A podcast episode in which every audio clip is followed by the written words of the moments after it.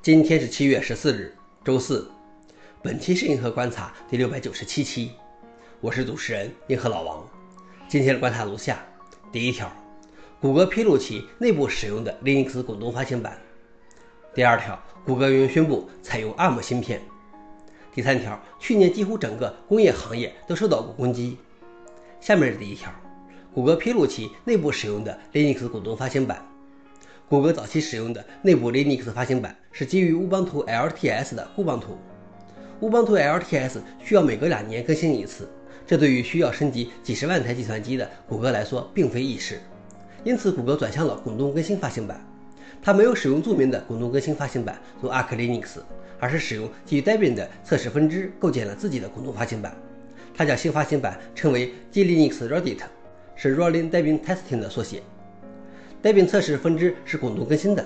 谷歌引入了名为 Safe 的工作流系统，使用虚拟化测试套装，确保软件包新版本不会破坏核心组件和开发者的工作流程。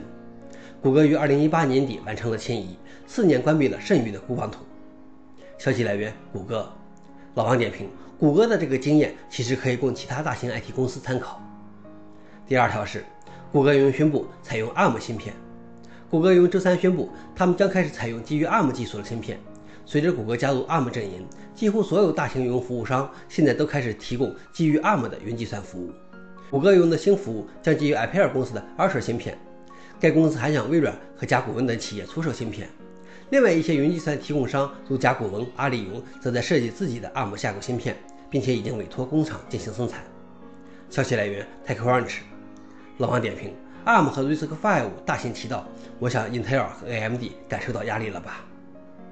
最后一条是，去年几乎整个工业行业都受到过攻击。2022年工业安全状况报告调查了800名负责这些工业系统的高级 IT 和安全负责人。报告发现，94%的受访者在过去12个月里，其工业物联网 IIoT 或运营技术系统遭受了某种形式的攻击。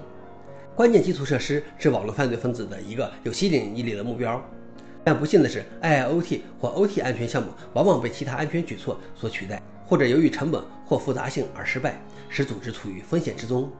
消息来源：CSO Online。老王点评：其实工业物联网真没有体验过互联网那么疯狂的攻击力度，至少互联网企业大多有网络安全相关人员，工业物联网很少有专门配置的网络安全人员。想了解视频的详情，请访问随附的链接。好了，以上就是今天的硬核观察，谢谢大家，我们明天见。